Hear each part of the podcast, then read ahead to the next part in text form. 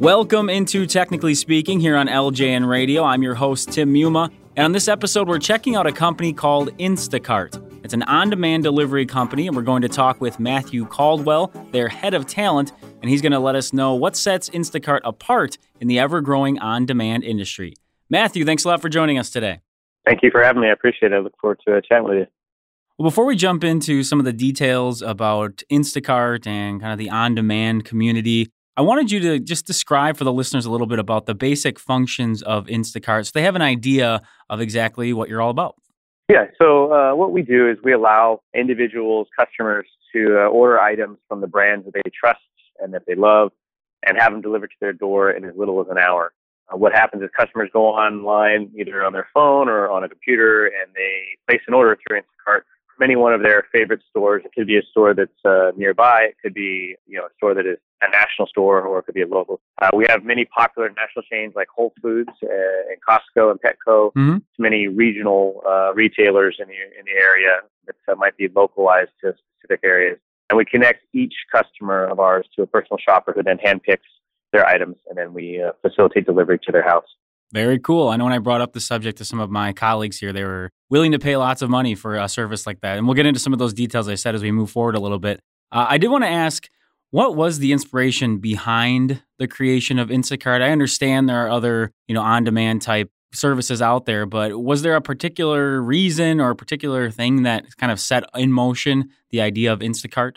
Yeah, well, you know, a few years ago, you could pretty much uh, you could go online and you could pretty much order just about anything you could imagine uh, online, anything except groceries. And really, our, our founder he really didn't understand that. He couldn't understand why that was the case, and so uh, he actually decided to start Instacart. And he was a he was an engineer in the past uh, by mm-hmm. trade, and so what he ended up doing is he started writing code for the first version of the app. And then when that app was ready, he himself placed the first order, uh, and then uh, what, what he did is he uh, was also our first shopper. He went out to shop, and, and, he went to the grocery store, picked the groceries himself, and then he was also our first uh, delivery person, and he delivered the groceries to the first customer, which was also him. So uh, it was uh, an inspiration that came about just off of kind of like, why is this not something that is being done? And let me see if I can actually uh, do this in a way that makes sense. Well, it's cool giving us that little uh, inside story there as far as the initial startup portion of it. Can you give us a little bit of the process of what it takes to really build that startup. As you said, it started with basically just him doing all this stuff. But what are some of the steps after that that allows a, a company like Instacart to be successful? Well, you know, as with any startup, it, it moves very, very fast, mm-hmm. extremely rapid pace. And, and we uh, at Instacart are also growing at a very, uh, very quick, very rapid pace. Uh, we're now in 16 cities uh, across the country. Most recently, most recently we launched in Miami, okay. uh, and we're now continuously expanding and focusing on uh, you know, penetrating deeper and, and, and more market penetration within our existing cities. We now have dozens of retail partners, and we are even because of the growth, uh, really the excitement of the organization and all of the growth uh, from a corporate perspective. We're actually outgrowing our headquarters in San Francisco. Uh, we've had to take on some temporary space because we are growing so fast but we're excited about the fact that uh, in August, late August, early September, we're going to be moving our headquarters to another location in downtown San Francisco. Nice. So it's really a really super exciting place for us. But for for me particularly, being uh, you know overseeing HR and recruiting, one of the really important things about a place like this that's growing this fast is is finding out a way to maintain uh, the culture here. Mm-hmm. We have several core values. Uh, a lot of those core values are core values you might find in an organization that uh, is uh, driven um, and does a lot of things. Maybe isn't always known for having the best culture, um, but the first two core values in our uh, for every person that we bring into the organization are what really is the most important core values for us, and actually what uh, main, helps us maintain our core, our culture. And the first one is customer focus. Everything we do has to be focused on our customers. So me in HR, a policy I put in place or we put in place within uh, HR if the policy we put in place doesn't make our employees happy, that could impact our customers. Hmm. Or from a recruiting perspective, if I screen in uh, an employee and say, yes, we should hire them, and they actually end up being a terrible employee and they do some things that uh, are bad for our customer, that impacts our customer. Sure. So everything that every single one of us does must be focused on the customer first. And then the, the second, you know, so that really, you know, that puts someone ahead of yourself. Uh, that kind of makes us all focused on the same goal. And then the second most important uh, core value is humility. Um, that's pretty self-explanatory. It's not really something you have to explain. It is something you can actually see pretty quickly when you talk to individuals. Mm-hmm. And so when we look at every single person we bring into the organization, we want them to be top performers. We want them to be people who have demonstrated the ability to do amazing things. But if they have that, if they are top performers and they have demonstrated the ability to do amazing things, and they're not humble and they're not focused on the customer, we won't bring we won't move them forward in the process because that is how important it is for us. Well, it's interesting you bring up uh, you know the ideas of culture and recruiting because I know a lot of people listening are thinking, well, I, I, thought this was kind of one of those sharing communities where you know you have the on-demand aspect of it, but then you have independent people who are going out and performing the tasks. Uh, I'm sure you know people can list off a, a number of other organizations that do that.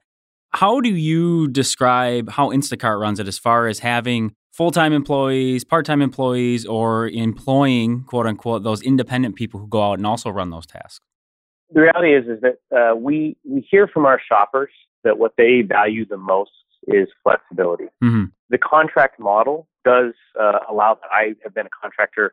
Actually, spent uh, several years as a contractor in my career, and one of the things I appreciate about that model is it does allow flexibility. So it is something that is something that we hear continuously from our shoppers that uh, that contract model is something they like. But we also recently announced the option uh, for our in-store shoppers to become part-time employees. And really, that kind of ties in with uh, what we talked about about customer focus. Mm-hmm. You know, as as we've grown, uh, we've continued to learn what makes the best experience for the customers, and we're continuously looking for ways to improve everything we do. And what we see is that it's very difficult to actually be uh, shopping for. It's very difficult to shop for groceries. You know, if you pick up a package or you pick up a person and you deliver from one place to another, you know, one item, two items, one person, two person. That's not very complex. Sure. When you have to think about uh, a customer who puts in an order that maybe has 25 different things, it's very complex. And so, in order to make sure that our customers have the best experience possible, we need to be able to uh, mentor and train uh, the individuals who do the shopping so that they can be as accurate and as efficient as possible. Because this job really is just much more complicated than many of the other on-demand jobs that are out there. And so that's why we have given the option for the in-store shoppers to be part-time employees. But again, these individuals also have uh, a lot of flexibility in their schedule. There's not any minimum number of hours that they uh, that they're going to be required to work. They have a lot of flexibility as well, being part-time shop employees of the company. I was reading a few things, obviously, in prepping for the interview, and I saw a couple times a mention of Amazon being an influence for Instacart. Can you describe a little bit for the listeners how Amazon not necessarily directly influences, or maybe it was, but what sort of impact that had on the creation of Instacart or how you guys run things? Yeah, well, actually, so uh, our founder, uh, I mentioned that he was an engineer. He was a supply chain engineer at Amazon. And, uh, you know, one of the things that he appreciated and learned from there uh, is something that I talked about earlier is the focus on the customer. Right. Um, and so Amazon has, uh, you know, that focus is something that we also uh, appreciate and value. And so when we look at, uh, you know, putting our customer first and every action that we make is, is to enhance their experience, it's something that we, resonates within our organization all the way to the point where most recently we had an all company retreat here in San Francisco. And we actually named the retreat uh, after our number one non corporate customer. She was uh, an individual who had spent the most amount of money with us, had been one of our longest tenure customers. And we named the retreat after her. Um, and then we actually brought in a panel of customers to the organization, to the actual retreat, so that they could talk to the organization. And these weren't all just super happy customers. These were customers at all various stages of you know use uh, usage of, in, of Instacart, and you know had ideas about what we should do and shouldn't do, and maybe where where we should invest more of our efforts. Uh, and then at the same time, during that retreat, every single employee from our founder, our CEO, all the way to the entire organization went out and shopped. We went out and actually took a customer's order, did the shopping, did the picking, and then delivered it. And then we also shadowed uh, every single of our, of our employees shadowed the customer happiness team to kind of get an understanding of what type of issues typically come up uh, sure. from a customer perspective. And we're always trying to learn. And actually, out of that retreat, one of the things that came up is that every quarter, every single employee has to go out and has to shop because that's the way we really get to understand how our service impacts uh, our customers uh, in the way that uh, we want it to impact them. Speaking of that, I'm curious about the technology that's used. Obviously, with this uh, podcast, so we talk about a little bit of the technical side of things what are people using as far as the technology side? How does it all work as far as the process of the ordering and making sure they know what they can select or how they can select it? Give us a little breakdown of how that all works. Yeah, I mean, so um, as I mentioned, you know, the customer has a very vast selection of things that they can choose when they make their order. So they, they put their order in, then it shows up uh, with the shopper. And the reality is, as I mentioned earlier, grocery shopping is a very difficult thing to do. Right. You know, when, when you think about picking produce, um, you know, there how many tomatoes are there? I, I, I am actually still surprised at how many tomatoes there are and how many, you know, and they they look very similar and yet they're very different. If a customer wants one, even though it might look almost the same as another one, that's a difficult thing to do. Then you have breakable things like items, and then you have things that could melt or things that need to stay refrigerated. As, as shoppers, anyone who's actually gone out to the grocery store, you, know that there's all these decisions that have to be made, and you also understand that that experience when you go to the store and you kind of got this hankering for something you really want, like I want this one thing and I can't wait to get to the store and get it, and then you show up and it's not there. That creates more complexity. So there's a lot of decisions that have to be made, uh, and there's a lot of ad- adaptation that has to be done in the process from our, our shoppers. And so our technology uh, it allows our shoppers to be really not only just efficient and effective, but it empowers them to be able to make better decisions on behalf of the customers when they do encounter a situation where there might be seven different tomatoes and, and six of them look identical, uh, or there might be something that the customer ordered that is not in stock, and how do they make a decision that is going to be most beneficial for the customer for uh, replacements of those items? So, is there something with that where they can contact the customer then, or some sort of messaging system, or how does it work if there is sort of that disconnect or something goes awry, so to speak?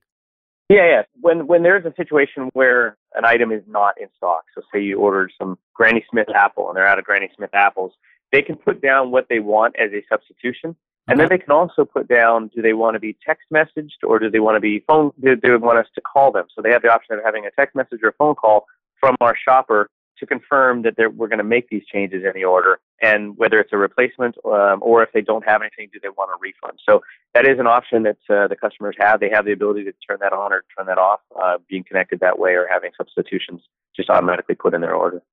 Well, all this stuff is very fascinating, and I can see, and I think all the listeners can understand the value in stuff like this, especially as people are busy or they just don't want to take the time to go do stuff like that. In terms of this on demand culture, which obviously Instacart is a part of, do you see companies like yours impacting businesses and industries in different ways, whether it be on the positive side, on a negative side? I mean, how do you sort of see the entire culture of on demand industries in your view? The one thing I think that on demand offers is it really offers flexibility. It offers flexibility for workers and it, it offers flexibility for customers.